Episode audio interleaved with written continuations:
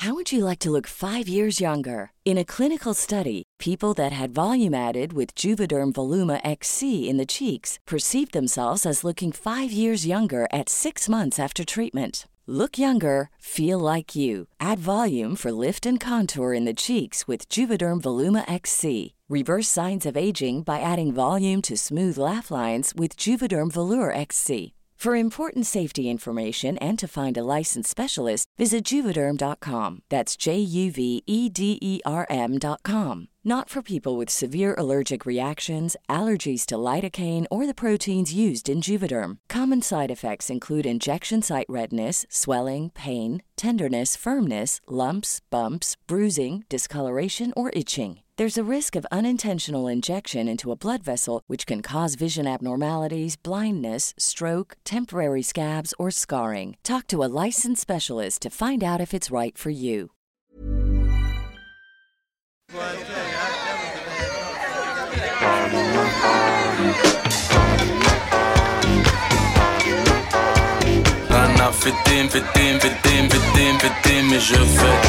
Le sens de la fête, un podcast de Christophe Caillet pour Nick, la radio. Peut-on perdre le sens de la fête comme on perd le goût ou l'odorat? Pendant presque deux ans, en club ou en plein air, dans les rues de la capitale, en banlieue, en région ou dans les campagnes, la bringue a été contrainte, confinée, confisquée.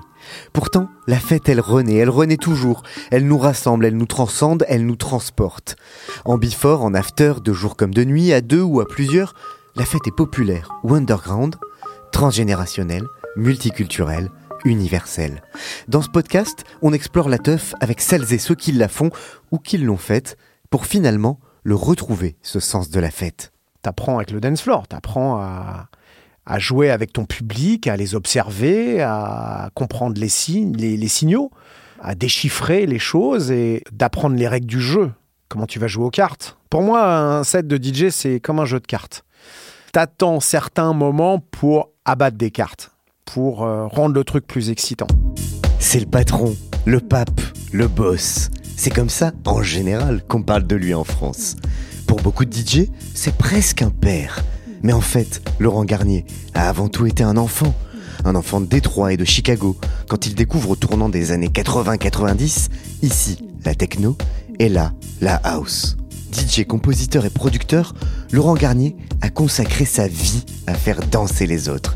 Chez lui, le sens de la fête est une vocation, presque un don divin.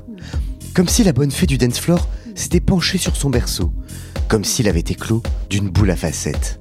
On ne vit pas tous les mêmes premières fois. En débutant comme DJ au mythique club L'Hacienda à Manchester, il est au premier rang pour assister à l'explosion de l'acid house et de l'ecstasy. La suite, c'est en partie lui qui va l'écrire, en tant que meilleur ambassadeur des musiques électroniques en France. Comme résident au Rex Club à Paris, la maison mère, et ses soirées Wake Up, où il reçoit tous les plus grands qui traversent l'Atlantique. Comme cofondateur du label F Communication, le bateau amiral, pour propulser les Frenchies et eux aussi leur faire traverser l'Atlantique. Avec une victoire de la musique, un livre électrochoc, un documentaire off the record, une carrière d'homme de radio, de Nova à Radio Me en passant par le Move, il accompagne, promeut et documente tout un pan de l'histoire. Et à 56 ans, il n'est pas prêt d'arrêter de nous faire danser. Laurent Garnier, It is what it is. Laurent Garnier, bonjour. Allez, bonjour, bonsoir. Bonsoir. On doit dire bonjour ou bonsoir? Pff, C'est un podcast, on s'en fout. Euh, Salut la dernière fois que t'as fait la fête, c'était quand? Dimanche soir, ça m'a coûté beaucoup de points. En fait, je suis parti euh, à un festival que j'aime beaucoup, qui bien sûr n'a pas eu lieu pendant deux ans à cause du Covid, qui est le festival des foufous de Radio Meux, qui est à la Clusa. Et, euh, Dans les Alpes, donc Oui. Et, et j'ai j'ai été poser mes valises pendant cinq jours avec mon fils et un copain de mon fils. Parce que déjà j'y jouais, parce que c'est mes potes. Le vendredi, je devais rien faire et en fait, j'ai fait euh, les interplateaux entre tous les groupes. Parce que je leur ai dit, ouais, en ce moment, je suis en train de faire des édits de funk et puis des édits de, de hip-hop et tout. Ça me ferait plaisir de faire les interplateaux. Donc j'ai fait ça. Samedi, mon fils a joué. C'était son premier set, donc c'était Oh, wow. hyper mignon. De... C'était hyper touchant en fait. Il a quel âge? Il a 18 ans, donc de, de le voir jouer devant du monde, euh, et puis il y avait pas mal de monde. Après, je jouais à Genève euh, samedi soir, et nous avons décidé de commun accord avec euh, mon fils et son pote de revenir au, à la Clusa dimanche soir, où euh, Phil, un des protagonistes du festival Me, m'a dit Est-ce que tu as envie de jouer pour les bénévoles? Et je lui ai dit Écoute, avec plaisir, parce que je sais que c'est toujours un beau cadeau de jouer pour les bénévoles, et j'ai joué jusqu'à 8h du matin des conneries, en buvant beaucoup de gentiane et nous avons fait la fête. Après, une sorte de fête. C'était paillard. Ah oui non, non, je rigole. Je rigole, mais c'est ouais, c'est toujours, euh, il y a toujours beau- beaucoup d'alcool dans leur. euh, c'est des dingues, c'est des dingues à la montagne. Il y a du fromage et de l'alcool. Deux ivresses, hein. l'ivresse alcoolique et l'ivresse fromagère aussi. hein. Ça, ça Et musicale, ah non, d'ab- d'abord, alors d'abord, D'abord qu'on musicale. soit bien d'accord, c'est l'ivresse musicale. Parce que je ne suis pas un alcoolique du tout. Euh, J'aime bien faire la fête, mais je suis, je suis pas un barjot euh, de l'alcool. Sauf quand je vais à la Clusa parce qu'ils fabriquent de la gentiane et cet alcool me rend fou. Donc j'aime beaucoup. Et donc euh, voilà, j'ai j'ai chopé une bouteille, j'ai bu une bouteille de gentiane, on a beaucoup rigolé.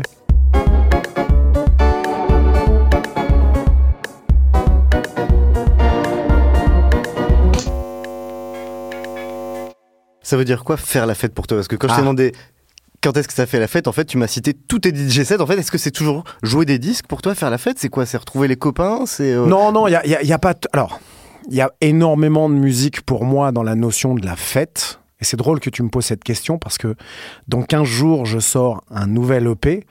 Et euh, c'est une phrase que j'ai que j'ai piquée à des graphistes parisiens qui ont fait un bouquin pendant le confinement, un bouquin qui s'appelle Annulé. Et euh, en fait, ils ont pris tous les flyers des festivals qui ont été annulés forcément à cause du Covid. Et donc ils ont dit voilà, on va au moins utiliser votre artwork, on va en faire quelque chose. Et ils ont pris la lettre que j'avais fait euh, pour la ministre de la Culture. Et en fait, où je voulais aller, c'est qu'en fait ils ont ils ont fait une très jolie affiche qui s'appelle Let the People faire la fête. Et je les ai je les ai appelés pour leur demander si je pouvais leur piquer leur slogan pour en faire un morceau. Et c'est le premier morceau que j'ai fait pendant le confinement au moment où j'avais envie, j'avais besoin de sortir, j'avais besoin de faire de la musique et je me suis dit voilà, qu'est-ce qui me manque le plus? Et en fait, oui, c'était c'était le fait d'aller faire la fête.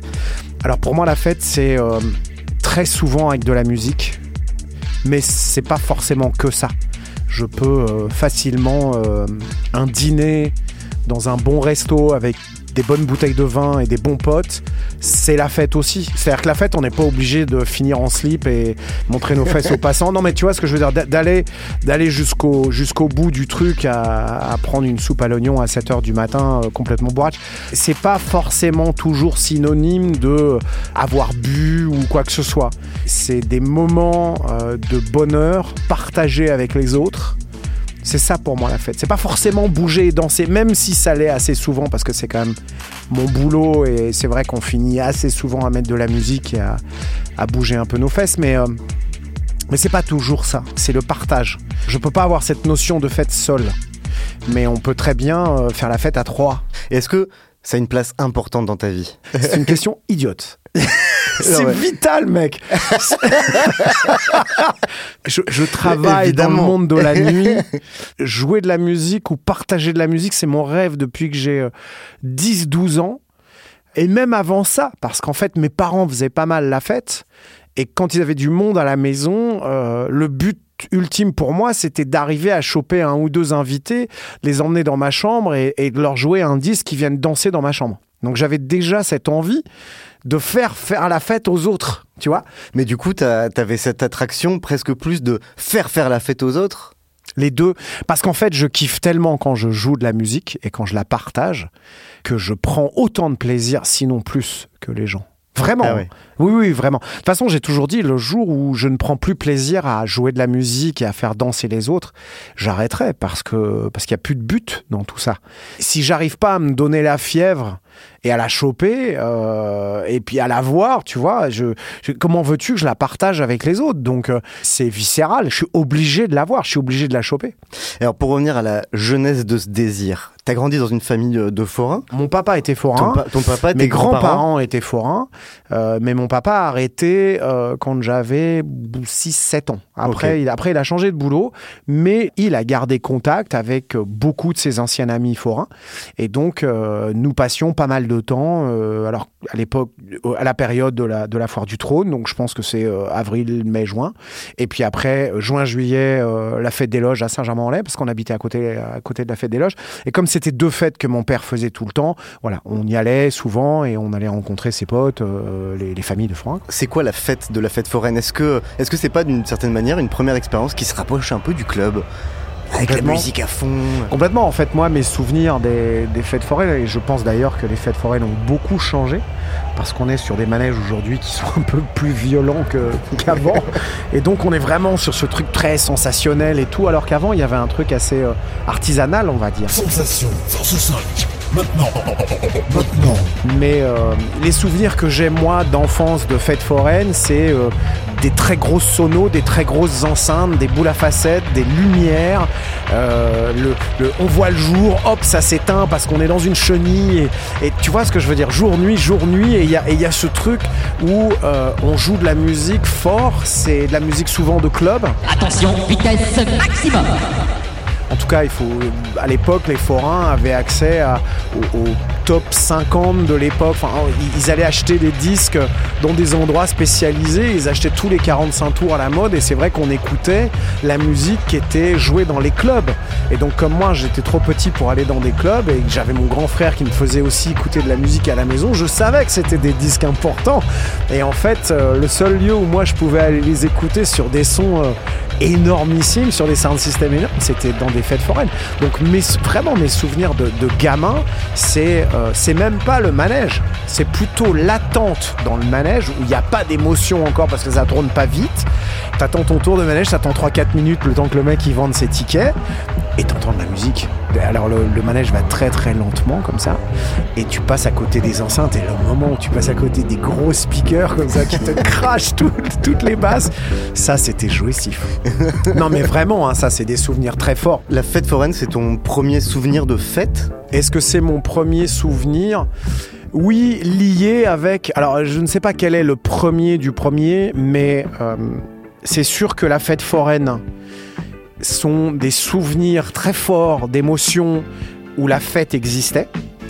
Au même moment, euh, on partait tous les ans en Italie en vacances et mes parents allaient souvent danser dans un. Ils avaient des amis qui tenaient un dancing et en fait, ils nous emmenaient, euh, moi et mon grand frère, ils nous emmenaient danser et je crois que j'ai été euh, dans un dancing jusqu'à 2-3 heures du matin à partir de l'âge de 6-7 ans et j'y allais tout le temps avec eux et j'avais toujours envie d'y aller. Et puis, euh, mes parents aussi, franchement, hein, faisaient pas mal la fête. Faisaient à la la- fête. Ouais, ouais, ils ont, ils ont pas mal fait la fête chez nous. Donc, euh, quel est le premier souvenir? Je ne sais pas. En tout cas, tout ça est très lié. En tout cas, ça faisait la fête chez toi quand t'étais petit. Oui, ça se, ça se voyait, ça partageait des moments ensemble et euh, oui, ça faisait assez la fête. Tu dirais qu'ils t'ont inculqué un sens de la fête? Je sais pas parce que euh, je pense que même si mes parents n'avaient pas été comme ça, je crois fondamentalement que je serais la même personne. Il y aurait eu cette envie viscérale de partager des moments de bonheur avec d'autres personnes où la musique est jouée forte ou tout ça, tout ce qui m'excitait quand j'étais môme. Peut-être que mes parents, oui, ils ont, ils ont allumé la mèche. Mais vraiment, je, quand je réfléchis à, ma jeunesse et à ce que je voulais faire, tu vois, quand mes potes, euh, j'avais 8 ans, mes potes, ils allaient jouer au foot dans le jardin. Je restais dans ma chambre à écouter des disques. C'était pas normal pour un môme de 8 ans. Et puis le soir, je me réveillais quand mes parents dormaient. J'allumais la, la chaîne stéréo familiale. Je mettais un casque et puis j'enregistrais des cassettes. C'est pas des trucs normaux, ça. Normalement, j'aurais dû dormir. Donc, euh, je crois que je suis un peu né quand même avec ce, avec ce truc-là qui était, euh, qui était tout, qui était tout prêt à s'allumer. Vraiment, je crois qu'il y avait juste un bouton et un jour ils ont dû mettre on et puis voilà. Mais c'est drôle parce que euh, j'ai une obsession depuis que je suis petit des lumières. C'est-à-dire que j'habitais à côté d'une nationale. Et quand, euh, quand ils venaient faire des travaux sur la nationale, ben en fait, moi, quand j'étais môme, j'allais piquer les, les lumières des, des mecs qui bossaient sur la route parce que ça flashait et en fait, je les mettais dans ma chambre et ça faisait discothèque. C'est-à-dire que là, regarde, je vais te décrire le studio. Là, on est dans un, on a- on est dans un studio. Il y a une table, il y a deux néons roses, trois néons roses, et tu es près d'une petite console avec huit lumières. Et ça, je suis arrivé dans cette pièce, j'ai vu ça. Tout de suite, pour moi, ça coïncide à la nuit, les clubs, la lumière dans des clubs. Qu'est-ce qu'on peut en faire pour donner une ambiance avec ça? Non, mais c'est c'est un truc qui est collé dans ma tête. C'est c'est très bizarre. hein, c'est très bizarre. Et, et effectivement, comme tu le dis, euh, rapidement, ta, ta chambre euh, d'enfant se transforme en club. Alors c'est assez drôle parce que dans là j'ai sorti un documentaire et dans le documentaire à un moment tu vois ma chambre d'enfant. Et donc souvent là on est en train, euh, on, on a fait une, une tournée en France et on a rencontré plein de gens dans les cinémas, on parle avec le public. Donc c'est off the record? Ouais, ouais. Et souvent on me dit mais c'est quoi cette obsession de Marilyn Monroe dans ta chambre? Parce qu'en fait tu vois dans ma piole d'enfant il y avait 50 000 posters de Marilyn Monroe. Alors à chaque coup je, je leur dis non je ne suis pas complètement obsédé par Marilyn Monroe faut comprendre le cheminement du môme qui a 14 ans ou 13 ans, qui un jour va déposer son grand frère dans un club en Italie, la Bahia Imperiale, et le logo de la Bahia Imperiale, c'est la tête de Marilyn Monroe. Ok? Donc ma chambre remplie de posters de Marilyn Monroe, c'est pas Marilyn Monroe à qui je voue un, un espèce de, de truc complètement mystique, c'est la Bahia Imperiale. Et très rapidement, je vais dire à mon frère, je vais y aller, il faut que j'y aille. Et donc, bien sûr, à l'âge de 14 ans, mon frère a un restaurant, je vais travailler là-bas tous les week-ends et je lui dis, moi, je viens bosser. Mais le seul truc, tu m'emmènes en boîte après. Et donc voilà, j'ai commencé à sortir très tôt. C'est vrai qu'aussi, je suis d'une génération où les discothèques étaient ouvertes tous les dimanches après-midi.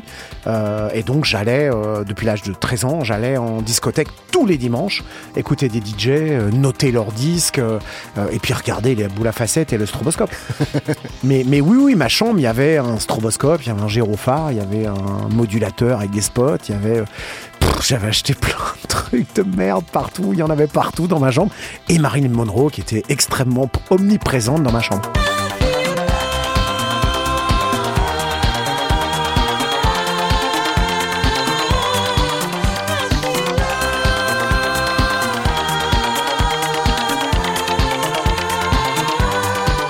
Et cette première image que tu as de la Bahia Imperiale euh, en déposant ton frère, ça te marque immédiatement? Alors déjà, euh, la boule à facettes, faut savoir que c'est une, obsession chez moi depuis, depuis ma, plus tendre enfance, parce que ça représentait la, discothèque et le disque de Donna Summer. C'est deux choses qui sont arrivées un peu à ce moment-là, en tout cas quand on a déposé mon frère, et, là j'ai pris une paire de baffes et ça a été, euh, ça a été hyper fort, hyper fort. Pourquoi ça te marque autant à ce moment-là? Je sais pas, parce que déjà le disque il est génial, parce que, euh, que j'avais déjà cette obsession de lumière veut dire nuit, euh, club. Tu sais, j'ai grandi avec cette génération de gens qui regardaient euh, Mourouzi à la télévision et qui euh, présentaient le 13h, certes, mais au 13h, il y avait. ils pouvaient parler à des politiques, mais ils pouvaient parler à Iggy Pop. Et c'est Iggy Pop.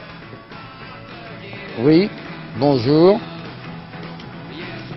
Là je crois que... Vous savez que c'est interdit d'allumer quelque chose sur le plateau Bonjour Yves, Ça va? Ça va bien. Oui. Et le samedi soir, ils pouvaient se retrouver au palace et présenter euh, les Richie Family, les, les Village People, enfin, tout ce que tu veux. Et il y avait une certaine décadence, un truc qu'on ne retrouve plus aujourd'hui à la télé, de gens qui assumaient le fait que c'était des fêtards. C'est euh, les Thierry Leluron et tous ces gens-là qui rayonnaient, qui brillaient, et puis Coluche et euh, tout ce que tu veux, et les Grâces jaunes. C'est vraiment tous ces gens-là euh, dont on parlait beaucoup qui allait au palace, parce que le palace avait une très belle réputation. Mon frère allait là-bas, et c'est devenu très vite, pour moi, une espèce d'obsession de savoir ce qui s'y passait. Dès qu'il y avait un magazine qui parlait de la nuit du disco, euh, j'étais obsédé par ça. On pouvait voir des petits bouts de ce qui se passait à New York, de toute cette musique dont on n'avait pas beaucoup d'informations, parce qu'on n'avait pas l'Internet à l'époque, il faut bien comprendre. Mais je peux dire que quand tu avais envie d'avoir des infos, tu te nourrissais avec, c'était vachement important. Et c'est vrai qu'il y avait, une vraie obsession du monde de la nuit. J'ai une toute petite anecdote, en fait, on a, on a rencontré, enfin mes parents ont rencontré des amis en vacances quand j'avais, euh, je crois, 9 ou 10 ans, et il s'est avéré qu'une de ces personnes, c'est un couple de garçons, et, un des deux, un de ces deux messieurs, qui s'appelait Jean-Louis, était peintre naïf. Et un jour, il m'a dit euh, Laurent, j'aimerais bien euh, te faire un tableau. Qu'est-ce que tu veux? Je lui dis Je veux une discothèque. Je veux une discothèque. Il me dit mais, mais moi je sors un peu au palace, mais je, je monde de la nuit c'est pas mon truc. Je lui dis t'inquiète pas, je vais te trouver des magazines. Et en fait j'avais été choper des magazines dans la chambre de mon frère avec des photos de gens au bain douche, au palace, enfin toutes les boîtes de l'époque et au set et tout ça. Et je lui ai dit moi je veux ces personnages là dans une disque et je veux une boule à facettes. Et j'ai toujours le tableau à la maison. Ah ouais le tableau est toujours il, il est un peu pourri, il a plus de cadre, il y a plus rien. Et il y a notamment, et ce qui m'a beaucoup touché, il a mis un personnage qui n'était pas du tout de mon âge, donc beaucoup plus grand, où il avait marqué Laurent sur sa combinaison. Il m'a dit ça, c'est toi plus tard. Et je lui ai dit non, je pense que je serais plutôt derrière les platines. Mais j'étais tout jeune, hein, j'étais tout jeune. Mais tu sais, ce qui te fascinait dedans, c'était quoi? C'était le côté secret? C'était le, le côté euh, sensuel, glamour? Je, je pense le, le fait de pouvoir euh, braver les interdits. J'avais pas le droit de sortir, j'étais trop jeune. Et puis je voyais mon frère, il était beau, il, s'habillait, euh, euh, il faisait la fête. Et j'admirais son groupe de potes, de copains, de copines. Ils faisaient n'importe quoi, ils faisaient les cons, puis ils allaient dans des boîtes où visiblement ça faisait assez les cons, tu vois. Et il y avait pas mal de boîtes gays, un peu décadentes. Ça me faisait rêver. Tu parles, j'étais en banlieue parisienne, j'étais sur la Nationale 13 à Bougival. C'était vraiment pas le truc le plus sexy du monde. Donc forcément, le palace, tout ça, c'était. hum, Moi, je veux y aller. Je veux vivre ça. Je veux vivre ce que mon frère il est en train de vivre. Je le voyais heureux, tu vois. Et c'était, c'était hyper excitant. Ton frère, ça a été un, un initiateur à la fête pour toi? Ouais, ouais, c'est lui qui m'a ouvert les portes, forcément, puisque le deal, c'était je viens travailler dans ton resto, tu me fais sortir. Et comme il sortait tous les soirs, et puis c'était vraiment la période des années 80 où Paris était euh, rayonnant. Il y avait euh, une folie dans Paris à l'époque. Moi, je me rappelle à, à l'âge de 17 ans, j'ai eu une petite amie qui était plus âgée que moi, donc qui avait une voiture, donc j'avais la chance d'aller euh, chez elle le week-end. Et je me rappelle très bien que le samedi soir, on, on partait en bagnole pour sortir, pour rejoindre mon frère ou pour aller au resto ou quoi que ce soit. Et si on était sur les grands boulevards à 2h du matin, il y avait une heure et demie de queue. Il y avait tellement de monde devant le Rex là pour aller au palace. Il y avait tellement de bouchons. Il y avait des bouchons la nuit à Paris. Ça, c'est les années 80 parce que c'était assez fou Paris à cette époque-là. Les gens sortaient quand même beaucoup plus. C'était pas que euh, réservé aux jeunes de sortir. C'était tout le monde, tous les âges et toutes les classes. Et toi, tu savais à ce moment-là que tu voulais faire ça de ta vie? Non mais ouais, moi je faisais des cassettes depuis l'âge de, de 13 ans. Même, même, même avant ça. Moi j'ai commencé, j'ai fait de la radio pirate à 14 ans, euh, à l'époque de, de, de Mitterrand, quand il y a eu euh, l'explosion de, de la bande FM et puis euh, les, les radios pirates. J'ai eu un pote qui a, qui a fabriqué euh, son propre émetteur, qui était mon voisin, et donc en fait on allait chez lui euh, le week-end et on faisait des émissions euh, sur Radio Teenager, qui était notre radio, où bien sûr j'avais pas assez d'argent pour acheter des disques, donc j'enregistrais les autres radios, j'enregistrais les émissions d'import, je, je faisais des, espèces d'édits de cassettes à haute cassette, et puis après je repassais des cassettes parce que j'avais pas tous les 45 tours et tous les albums. Dès que mes potes faisaient des booms, j'arrivais avec des sacs entiers de disques, euh, j'étais prêt à traverser tout Paris pour, euh, pour aller, euh, aller jouer des scuds, et, surtout j'allais à acheter des disques. Dès que j'avais euh, 100 balles, parce que c'était cher, les disques, c'était très cher parce qu'en fait il y en avait peu, c'était des imports, ça coûtait vraiment ça coûtait du blé. Et voilà, je, je vouais absolument tout à la musique. Et euh, après, à l'âge de 16 ans, je je pars de la banlieue, je vais à Paris parce que je fais l'école hôtelière. J'étais avec une fille plus âgée dont je te parlais, donc qui, grâce à elle, je pouvais sortir tous les week-ends. Et puis, euh, à la seconde où j'ai fini l'école hôtelière, je me casse à Londres. À Londres, à 18 ans, t'arrives euh, pour être serveur à l'ambassade de France, et là, là, tu découvres vraiment la teuf. Bah oui. Parce que, parce que je, suis assez grand euh, pour aller en boîte sans être accompagné, parce que j'ai l'âge. Et puis, euh, parce qu'il y a un moment où tu dis Paris c'est cool, mais, euh, Londres c'est plus excitant. Parce que, tu vois, à Paris, il y avait les clubs gays, qui étaient vraiment des, des- endroits super excitants à l'époque où tu écoutais du disco, voilà, une musique plutôt black. Et puis, tu avais aussi un club comme La Piscine, qui était rue Tilsit, qui était dans une ancienne piscine, qui était le lieu à Paris. Il y avait le Rose Bonbon aussi, mais qui était le lieu à Paris où on écoutait de la New Wave et donc toute cette nouvelle mouvance qui arrivait et tout ça. Mais il n'y avait pas tout ce que j'avais envie d'entendre. Depuis que je suis tout jeune, j'ai toujours écouté toutes les musiques et je me suis toujours bien senti dans toutes les, sous-mouvances. Donc j'avais des potes qui écoutaient du rockabilly. Moi, j'étais très heureux à écouter du rockabilly avec eux. Voilà, on, écoutait Crazy Cavan et Robert Gordon et, et on dansait sur rockabilly boogie, ça me plaisait. Et puis j'avais mes potes qui écoutaient de la funk, donc j'étais très bien avec eux. Et puis j'avais des potes qui écoutaient du rock. euh, euh, voilà, du ACDC ou du Led Zepp et des choses comme ça, eh ben ça, ça me plaisait aussi. J'avais d'autres copains qui écoutaient du reggae et du ska et j'étais très content avec eux aussi. Donc, moi, je me sentais bien partout. Mais c'est vrai qu'on était à une période où il fallait choisir son camp, camarade, tu vois. Mais, mais moi, j'ai jamais choisi mon camp, donc je pouvais très bien être euh, euh, avec des GGN un jour et un Teddy, et le lendemain, j'avais un truc disco parce que je me sentais bien. Donc, il y a un moment à Paris où c'était vraiment des niches. Fallait choisir son Des camp. clans. Ouais. Ouais, c'était c'était vraiment ouais, c'était pas des niches, c'était des clans. je me suis dit non, ça ça m'emmerde et en fait, le fait de partir à Londres, j'ai senti la liberté totale. C'est-à-dire que le mercredi soir, j'allais euh, dans tel club à la soirée Twist and Shout et on allait écouter que de la musique des années 60 et du Motown et le lendemain, on allait au Buzz Bees et on allait écouter euh, de la new wave ou du disco ou de la high energy et le surlendemain, on allait écouter de la musique go-go ou le début du hip-hop et ces choses-là. Et en fait, à Londres, tout le monde écoute de tout. C'était cool. Tu vois, et tu peux aller très bien dans un club punk et le lendemain autre part.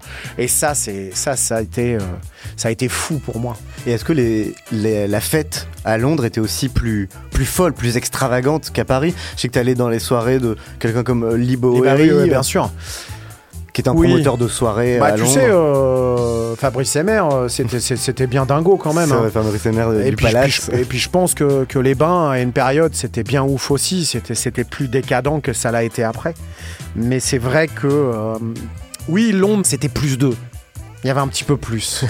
Donc forcément, il y avait un peu plus. On connaît les Anglais, ils picolent plus, ils sont, un petit peu plus dingos. Euh, Les soirées de Philippe Salon ou les soirées de Lee Barry, c'était total excentrique. Et ce qui était génial, c'est comme moi, j'avais passé pas mal de temps dans les clubs gays à Paris grâce à mon frère, parce qu'il m'a vraiment, il m'a emmené dans beaucoup d'endroits. J'allais dans des trucs euh, strictement réservés aux mecs, avec des backrooms, tu vois, genre haute tension. Euh, J'allais là-bas parce que bon, lui, ils allaient baiser avec son copain, et puis moi, j'allais danser sur la piste, j'allais écouter la énergie, j'adorais, ça. Et puis il m'a emmené au Palace, et puis il m'a emmené, euh, il m'a emmené au 7, il m'a emmené dans, même au 18, dans des boîtes un petit peu plus kitsch où il y avait des spectacles, tu vois, et des trucs comme ça. Et en fait, j'avais l'habitude de- des clubs gays parisiens, donc euh, quand je suis arrivé à Londres, je pouvais aussi aller, bah, Lee Barry, c'était, c'était des soirées assez gays, et puis je pouvais aussi me retrouver euh, au Heaven ou des clubs comme ça qui étaient des clubs gays où je, je me retrouvais complètement et musicalement et puis par rapport aux gens qui étaient là. Puis après voilà, j'ai 18 ans donc euh, je découvre aussi la drogue. euh, c'est des moments un peu un peu décadents de, de ta jeunesse où tu pars de chez tes parents, tu fais tes expériences. J'ai fait mes expériences, mais très vite, euh, je me suis arrêté. J'ai jamais été quelqu'un qui a kiffé la drogue et tout. Mais par contre, le monde de la nuit, je savais que c'était le monde où je voulais absolument vivre. Et ce que j'aime dans le monde de la nuit, fondamentalement, c'est le fait que les gens sont eux-mêmes. Les gens sont libres d'être eux-mêmes. C'est peut-être un des seuls lieux où les gens s'habillent comme ils veulent, se comportent comme ils veulent. En tout cas, ils, ils font ce qu'ils veulent.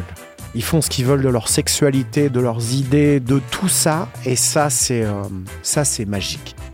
Ta découverte euh, du monde de la nuit, elle se, elle se poursuit euh, sacrément quand tu débarques quelques années plus tard à Manchester. La- le soir même, je crois, où tu Ah oui, débarques, oui, oui, je vais tu fonces à bien sûr. tu fonces à l'Hacienda, qui était déjà un club légendaire. Alors, c'était légendaire, mais, mais l'Hacienda n'avait pas eu son moment, euh, l'explosion qu'il y a eu en 88. faut bien comprendre que l'Hacienda est ouverte. Il y a un très bon film d'ailleurs qui, raconte ça, c'est 24 Hour Party People, où ils expliquent que pendant les six premières années, à part le concert de, euh, des Pistols, de Madonna et de je sais plus qui, l'Hacienda n'a pas été pleine. Tu vois, ils avaient du mal à remplir le club. Et en fait, c'est les mecs de New Order qui vont à New York, qui vont dans un club à New York, qui disent nous, on veut ouvrir le même club que ça à Manchester, mais Manchester, c'est pas New York. C'est une ville qui est difficile. Et c'est vrai que ouvrir un club de cette taille-là, avec, euh, avec tout ce qu'ils proposaient là-dedans euh, à Manchester, c'était c'était couillu, c'était couillu et compliqué. Et, euh, et c'est vraiment l'arrivée de, de l'acid house, de l'ecstasy qui a, qui a fondamentalement changé la donne pour l'Hacienda. Et c'est là où le club est devenu vraiment légendaire. C'était comment la fête à l'Hacienda et qu'est-ce qui a fait que c'est devenu aussi légendaire? Comment un club devient mythique? Parce que euh, il se passe quelque chose là-bas à un moment où ça ne se passe nulle part ailleurs dans le monde. L'Angleterre va mal, il y a euh, beaucoup de chômage. La politique de Thatcher est complètement euh, autour de, de l'individualité, alors que il y a une nouvelle musique qui arrive et qui prône le vivre ensemble. Et donc, il y a toute une frange de gens qui refusent la politique du moment. Et il y a l'arrivée aussi massive d'une nouvelle drogue qui arrive avec une nouvelle musique. Et tout ça fait que le truc explose euh, bien au-delà de ce que peut-être ça aurait dû euh, exploser. Et le lieu où tout se passe, c'est la Sienda. Pendant un an, j'ai vu le truc arriver où au début, on dansait sur la house music, mais c'était des battles de danse. C'était d'ailleurs une clientèle euh, très black, des quartiers de Hume et de Rushholme et certains quartiers un peu chauds, tu vois, de Manchester, où les mecs venaient, ça dealait du shit et puis ça, ça, venait, ça venait faire des pas de danse. Et puis ça venait se, se chauffer en pas de danse. Et, du jour au lendemain, il y a eu euh, une nouvelle musique qui arrive, les gens ont complètement vrillé, la drogue, l'ecstasy est arrivée. Tout le monde a dit c'est le truc du moment, ils étaient jeunes et en fait, il y a une putain de vague qui a tout changé. C'est-à-dire que la clientèle est devenue à 90% blanche, euh, complètement à donf d'exta et, et ils voulaient écouter que de l'acid house. Et la danse n'était plus important, c'était un exutoire quoi. Surtout un club qui, qui chavire, qui bascule totalement, où il fait tellement chaud qu'il en pleut à l'intérieur, où les gens ne veulent plus rentrer se coucher du tout, et tu, sens qu'il y a une espèce de putain d'énergie qui se développe là-bas, et tu te dis, je suis à l'épicentre du truc. Donc ouais, ouais, t'observes.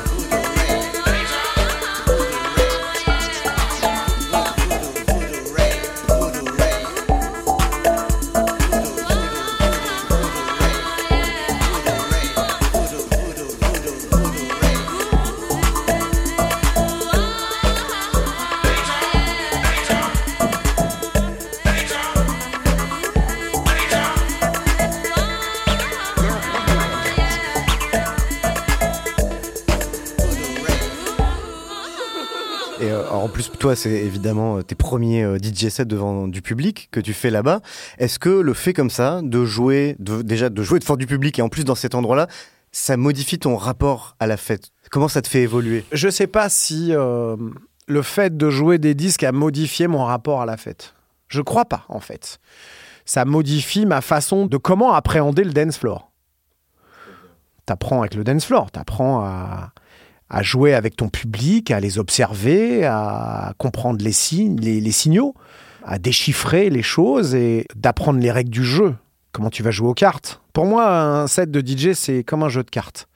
Faut attendre avant d'abattre son. Je joue pas au poker du tout, hein. je joue pas aux cartes. Mais je les vois, je les vois dans les films, les mecs. Ils sont vicelards. Et en fait, vraiment, c'est t'attends certains moments pour abattre des cartes, pour euh, rendre le truc plus excitant. Donc tu apprends tout ça quand, quand tu joues des disques. Mais ça ne change pas ma perception de la fête. Quand tu abats tes cartes euh, dans le DJ set, c'est dans quel euh, objectif? Il y a dans ton documentaire euh, justement Off the Records, il y a Carl Cox qui dit à un moment donné que tu veux nous faire pleurer. Avec... Est-ce que c'est vrai? Oui.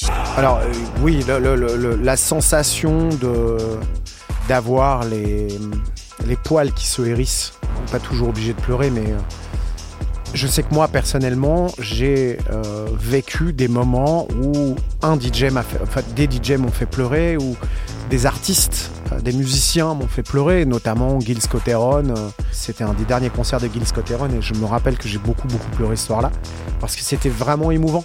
Voilà, l'idée c'est d'aller choper les gens là où tu vas vraiment les, les faire vriller. En fait, l'idée du DJing, c'est de raconter une histoire et d'arriver à un point, à un moment où les gens s'abandonnent totalement à toi. Mais comme dans un concert. Quand tu vas voir un artiste, c'est que tu aimes sa musique, t'es prêt à t'abandonner. Et si le mec te chope, te chope bien, et que la magie opère parce que c'est le bon endroit, il joue le bon morceau au bon moment, où il fait la belle version, où il y a un truc qui se passe, là, il te, quand, quand il te chope, après, il te lâche plus jamais, le mec. Tu vois, tu, tu restes complètement accroché à lui jusqu'au bout du, concert. Je pense que tu as vécu ça. Bon, c'est pareil pour les DJ. C'est-à-dire qu'il y a un moment où il faut essayer de faire vriller la salle à un point où tu chopes les gens et tu les lâches plus jamais. Et là, là, là, l'histoire devient magique. Et c'est là où tu crées des souvenirs indélébiles chez les gens.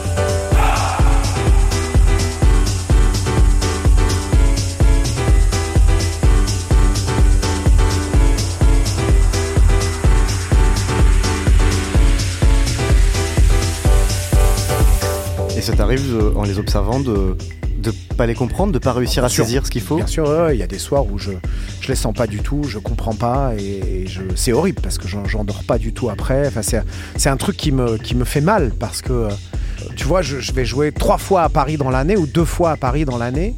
Il y a des gens qui attendent longtemps, ils vont peut-être pas venir les deux fois et puis ils vont peut-être venir une fois toutes les trois fois et donc ça va être une fois à un an et demi, tu vois. Et je, et je me dois d'essayer de faire le plus possible pour les toucher parce que c'est mon boulot, je, dois le faire le mieux possible. Donc c'est vrai qu'une soirée où je ne sens pas les gens parce que moi je suis suis pas euh, pas prêt ce soir-là, parce que c'est peut-être pas le bon club, parce que le son il merde, parce que j'ai pas joué le bon disque au bon moment et en fait le truc a vrillé pas du bon côté, parce que les gens sont pas dans le mood, parce que je suis pas dans le mood, parce que peut-être le mec des lumières ce soir-là il est naze ou peut-être que moi je suis nul et voilà tout ça fait que parce que j'arrive pas à lire les gens et, ça, c'est très difficile. C'est des moments, pour moi, c'est des moments très, très difficiles. Parce que je cherche toujours à créer ce moment, à chercher ce moment, ou en tout cas à trouver ce moment où la salle bascule. Et je te jure que quand ça bascule, c'est vraiment magique. Parce qu'après, tout devient logique. Tu ne te poses plus jamais aucune question. Tu peux jouer ce que tu veux, en fait. En fait, tu peux jouer tout ce que tu veux après. Tu les as dans la main, tu les as, tu les as, pris avec toi. Tu sais, je vois vraiment ça comme un, chauffeur dans, une locomotive. Je suis devant. Voilà, je mets, du charbon et je, j'essaye de, tirer les wagons vers moi. Tu vois Et à un moment, on va assez vite. J'essaye de sauter dans le wagon avec eux et on. Après, il y a le pilote automatique. Et en fait, je, vais avec eux. Je danse avec eux, je partage tout avec eux. Et il n'y a, plus, euh, a plus le mec qui est sur scène, euh, qu'on regarde. Il y, a, il y a un truc de mélange, de partage, de symbiose. Je ne sais pas quel est le bon mot, mais il y a- il y, a, un truc qui est très fort. Et ça, c'est ce qu'on cherche. Enfin, c'est ce que je cherche. tout. Ouais. Mais là, à ce moment-là, la, la fête, elle bascule dans autre chose. On n'est pas dans s'amuser, se divertir. On... Bah si, on s'amuse, on se divertit, mais on oublie tout. C'est-à-dire qu'on oublie le temps, on oublie euh, nos emmerdes, on oublie euh, l'heure, on, on s- on s'abandonne. On s'abandonne, mais est-ce que c'est pas ça la fête? Mais c'est presque ce que tu me décris, c'est presque une communion mystique, quoi. Il y a un truc. euh, Ouais, complètement. Dans, le, dans le côté DJ que, les gens lâchent, ouais, complètement. Ah, il y a un truc très mystique. Mais c'est très, très, très mystique. Moi, je, suis persuadé qu'il y a un fil euh, euh, tellurique qui va passer du sillon du disque au diamant, à la tête de la platine, qui, part dans les enceintes et qui va se cracher sur les gens. Non, mais ça, j'en suis sûr. Et d'ailleurs, pour moi, un club qui marche pas, c'est un club où l'énergie euh, euh, est mal desservie. C'est-à-dire que une piste de danse où il y a euh, derrière la piste de danse des sorties, ça marche pas. Ça marche pas. Parce que il il y, a un moment, il faut que l'énergie circule d'une façon pour que les gens soient complètement enveloppés. Tu vois ce que je veux dire? Et il y a des clubs qu'on connaît tous, que des gens ont ouverts, qui ne marchent pas. Parce que le mec a designé le club, je crois qu'il a jamais été dansé de sa vie. Il sait pas ce que c'est que de danser dans un lieu un peu clos où l'énergie a besoin de, circuler d'une certaine façon.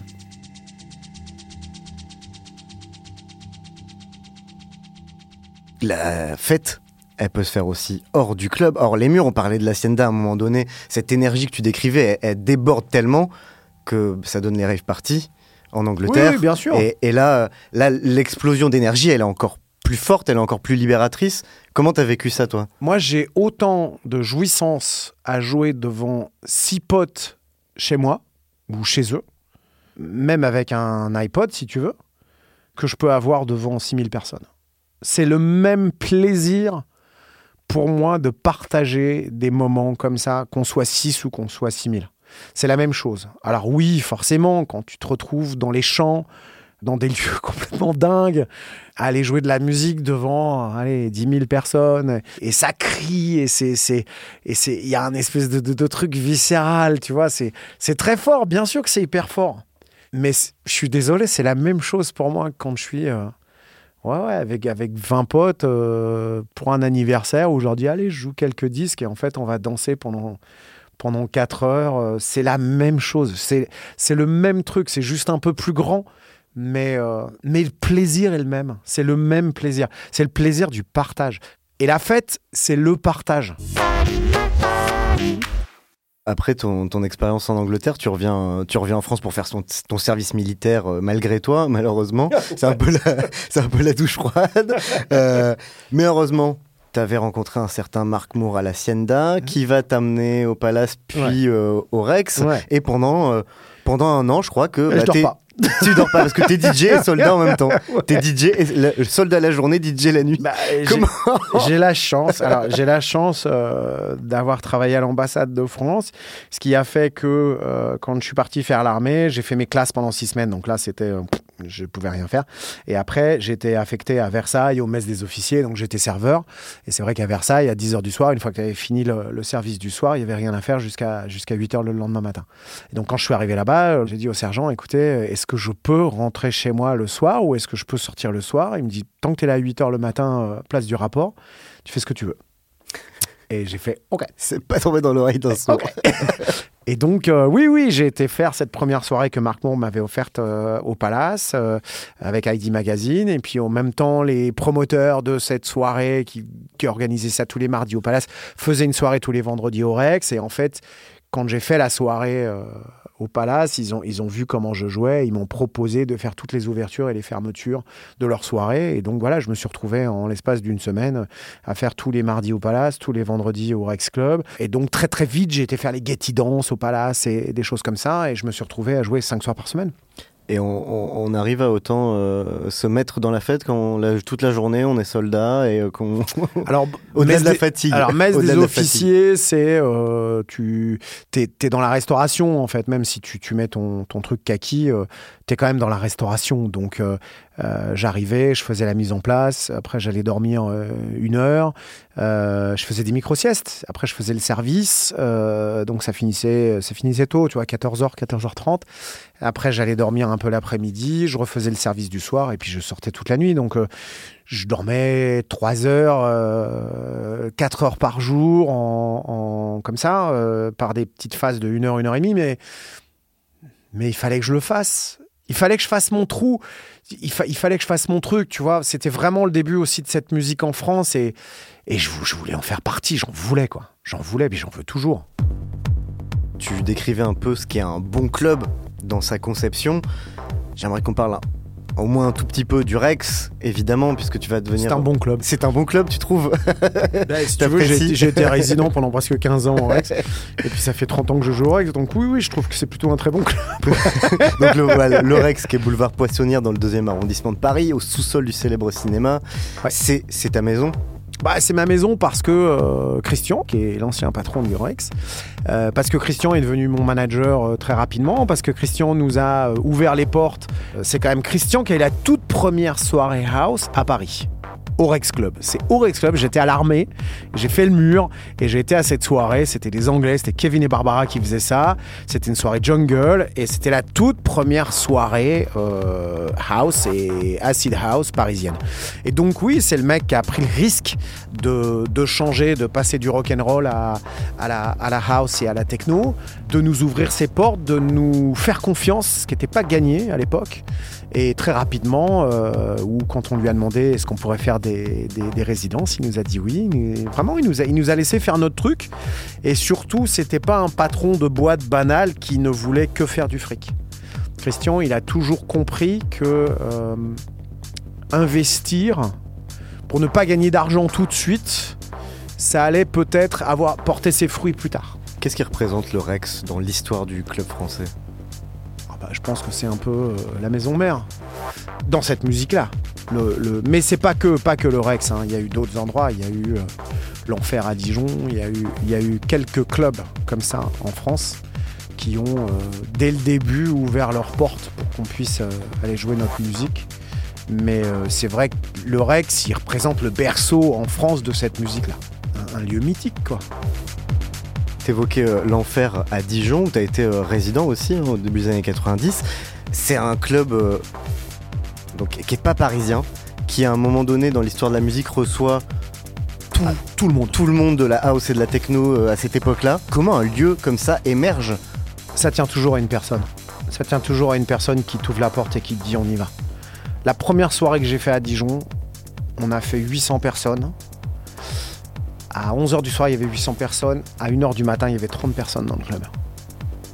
Et donc, euh, à la fin de la soirée, à 4h du matin, j'ai été voir Fred, le patron, et je lui ai dit Bon, bah, on arrête Il me dit Sûrement pas. Il me dit recommence le mois prochain. Je lui ai dit T'es un malade, t'es un fou. C'est-à-dire que tu essayes de faire quelque chose, on a vidé ton club. Il me dit J'en ai rien à foutre, moi j'y crois. Et voilà pourquoi l'enfer de Dijon est devenu le deuxième endroit en France où on pouvait écouter cette musique-là. Ça tient toujours à des personnes qui y croient à fond et, qui y vont à fond. C'est aussi simple que ça. Le Rex sans Christian n'aurait jamais été le Rex. L'enfer sans Fred n'aurait jamais été le- l'enfer. C'est simple. Et Concrete sans légende Concrete n'aurait jamais été Concrete. C'est-à-dire qu'ils ont ouvert un club à un moment où franchement la proposition des clubs parisiens à l'époque, c'était de la merde. T'avais des clubs hyper hype, mais t'entendais de la musique de merde et ça les faisait tous rire. Et il y a un moment où Concrete a fait c'est bon, on arrête les conneries, on va ouvrir un club où on joue de la musique.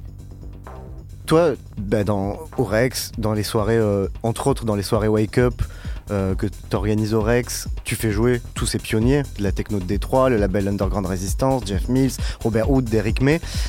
Cette musique, la techno à Détroit, c'est une musique noire qui est née de l'oppression, qui est née d'une situation raciale dans une ville aussi dure que Détroit. Est-ce que pour toi, à ce moment-là, c'est politique, la fête, le club? J'ai pas encore la- cette conscience-là, mais c'est vrai que quand tu les rencontres au départ, et, tu, tu- tu sens qu'il y a une méfiance au départ. Tu te dis merde, qu'est-ce qui se passe? Alors tu entends, entends les histoires, t'es pas idiot, mais euh, tant que tu n'y as pas été, euh, t'as pas vécu ce truc-là. Et, je, sens qu'il y a, une. Ils veulent, ils veulent raconter quelque chose, ils, veulent faire passer un message. Mais euh, on reste très jeune, on ne sait pas encore exactement la vie qu'ils ont eue, on n'a pas encore assez échangé pour comprendre tout ça. C'est plus tard. C'est plus tard, c'est quand on, quand on va à Chicago, quand on va euh, dans, des, dans certains quartiers à New York, quand on va euh, à Détroit, euh, où là, très très vite, tu te rends compte que euh, c'est pas la même. Et c'est vrai que nous, au départ, euh, on était très naïfs. Nous, on a écouté cette musique et on a trouvé ça. C'est très bête, hein, on a trouvé ça génial. C'était, la musique de notre jeunesse. euh, c'était très excitant. Mais euh, cette musique venait de mecs qui faisaient ça pour survivre un peu, tu vois, pour essayer de faire autre chose et d'essayer de, d'avoir à bouffer à la fin du mois, quoi. Et ça, euh, ça, on a mis du temps à le comprendre. On a mis du temps. Tu t'es forgé une conscience politique à travers cette musique? Je pense, ouais, je pense. Puis à un moment, tu, tu te rends compte que tu as un impact sur certaines personnes. Donc, euh, c'est là où tu te dis, je je peux, je peux pas faire n'importe quoi ou dire n'importe quoi. Ça emmène quelque part, tu vois, quand tu dis quelque chose. Donc, faut faire attention. Et bien sûr, le fait de voir comment ça se passe aux États-Unis, mais aussi dans d'autres endroits. Euh, au Brésil, euh, tu vois, dans, dans des lieux comme ça, où la musique euh, devient un truc très politique, forcément, tu te forges une conscience. Et aujourd'hui, tu dirais que tu as une conception politique de la fête et du dance floor? Je vais essayer une fois de temps en temps de dire quelque chose quand je suis quelque part.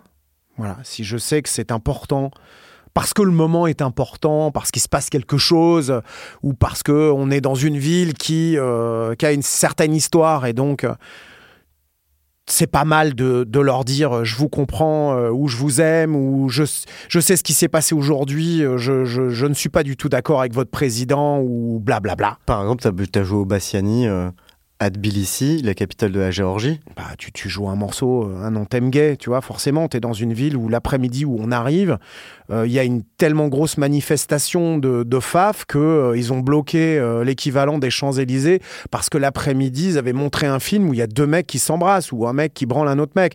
Et, et c'est vrai que quand, quand tu arrives dans un lieu où c'est un des seuls lieux dans la ville où ça parle, euh, et où les gays peuvent être ensemble et peuvent assumer leur sexualité et, puis euh, voilà, être eux-mêmes, euh, bah oui, tu balances un message, mais autant que quand tu vas jouer euh, dans un club en Israël et que tu t'es tapé tous les connards sur Internet euh, un ou deux mois avant en te disant c'est un scandale que tu ailles jouer là-bas. Donc forcément, tu vas, tu vas dans un club qui est pas un club normal parce qu'il est tenu, il est tenu par un juif et un arabe et c'est un, un, un couple, un couple gay. Donc forcément, bon.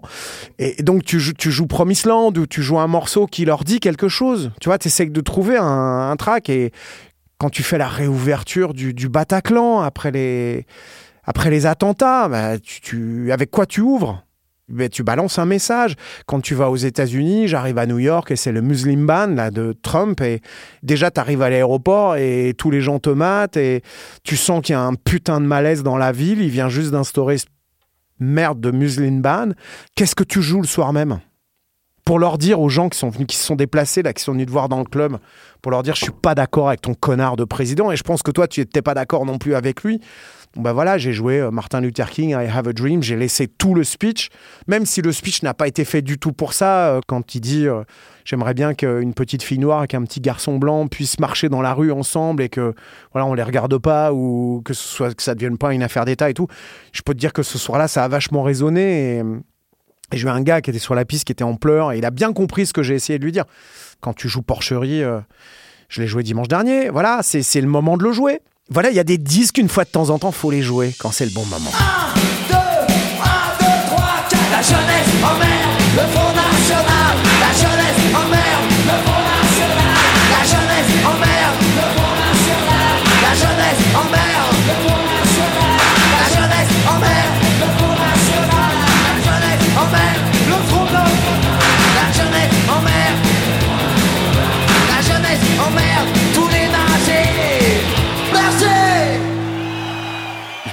que toi, tu aimes essentiellement voir danser les gens ou est-ce que tu aimes danser?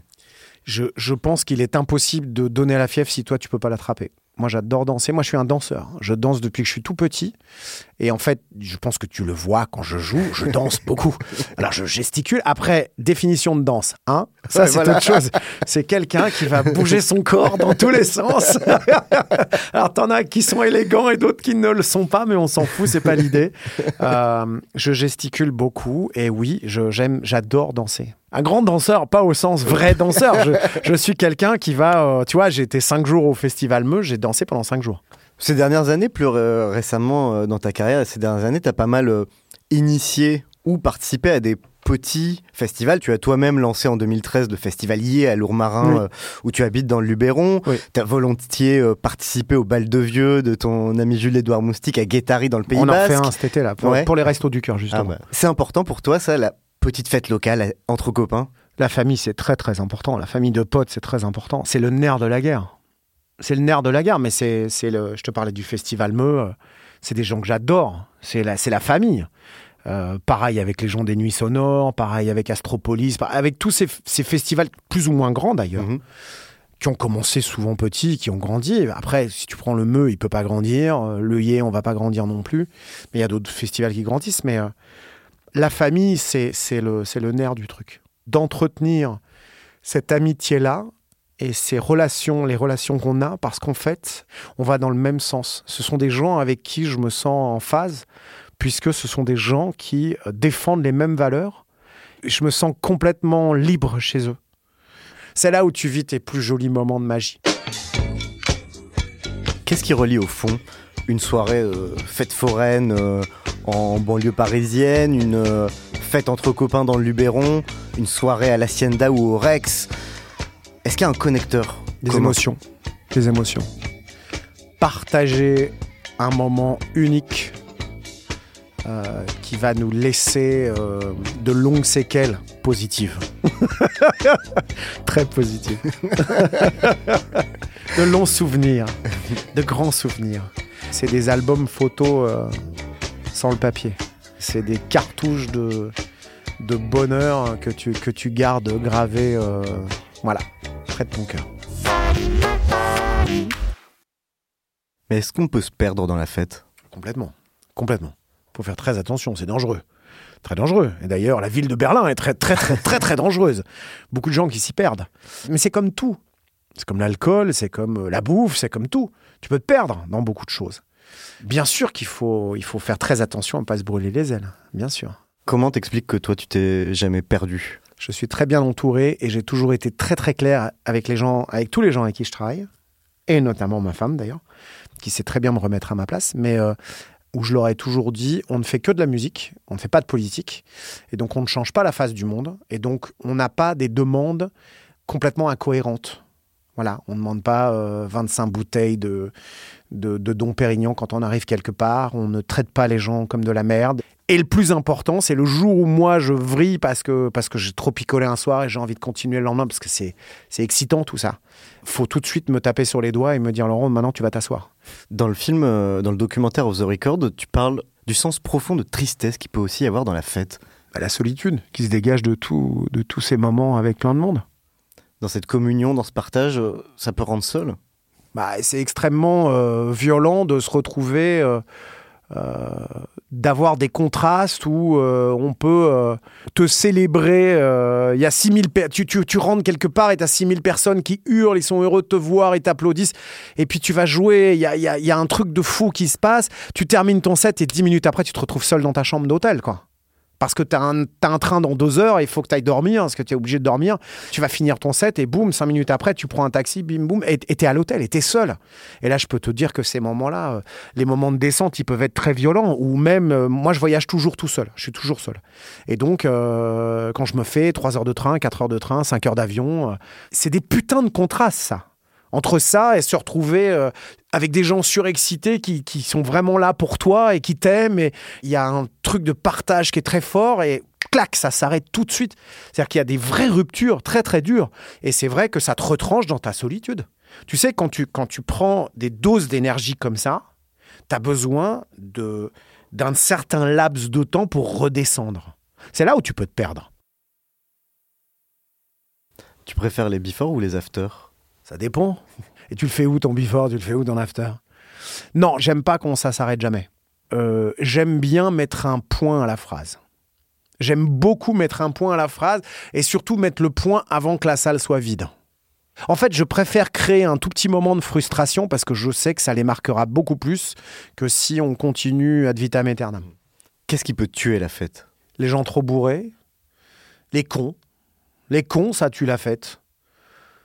Un mec qui se comporte mal. Enfin, quelqu'un, un mec, c'est pas forcément un mec. C'est les bastons, c'est. euh, Ce qui peut stopper la fête, c'est le mec qui a trop fait la fête, qui a été trop loin et donc qui est trop bourré ou qui va, qui va aborder euh, ou un mec ou une nana ou euh, d'une mauvaise façon, qui va mal se comporter. Ça, ça c'est un truc pour moi qui est, qui est hyper violent et qui est rédhibitoire. Ça, je déteste ça. Vraiment, je déteste ça. En guise de conclusion, qu'est-ce que c'est pour toi, au final, que le sens de la fête, sa raison d'être profonde Se trouver des moments de vrai bien-être, de vrais moments où il fait bon vivre. Et ça, euh, ça c'est vital. C'est vital. Et je te le dis, tu peux le faire avec deux personnes. Tu rentres chez toi, tu es heureux, tu te sens bien et ça te putain ça te file la pêche quoi. Moi une bonne soirée, euh, un bon truc, ça me file la pêche pour la semaine. Je, je- suis bien après. J'ai eu l'impression de vivre un truc pleinement, sans mentir, sans me cacher, sans devoir jouer un rôle, sans sans rien. C'est tellement génial, c'est tellement génial. Et de partager ça avec les gens que tu aimes, c'est magique. C'est magique.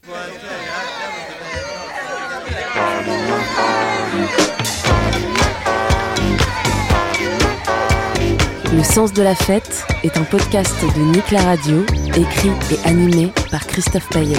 Réalisation Malo Williams. C'est la question impossible, évidemment, mais il va falloir y répondre. Si tu devais choisir une track, le morceau ultime pour faire la fête, ce serait lequel? Ça dépend à qui tu es. Je sais ce qui va faire décoller ma femme en disque. je sais ce qui va faire décoller mon fils en disque. Je sais ce qui va faire décoller mes potes. Et moi, tu me fais décoller tout le temps avec Donna Summer, avec I Feel Love ou You Make Me Feel de Sylvester. Ça, ça, ça marche à tous les coups avec moi. Ça marche à tous les coups. Pourquoi Donna Summer I Feel Love Putain, pourquoi j'aime ce morceau autant? Pourquoi il est synonyme tellement de la fête pour moi? Euh, Est-ce que c'est pas l'essence de tout ce que j'aime? La musique noire, le, disco, la musique synthétique, la new wave, il y a tout. Il y a tout là-dedans, donc peut-être que ce morceau est la synthèse de ce que j'ai toujours cherché. Ça doit être ça.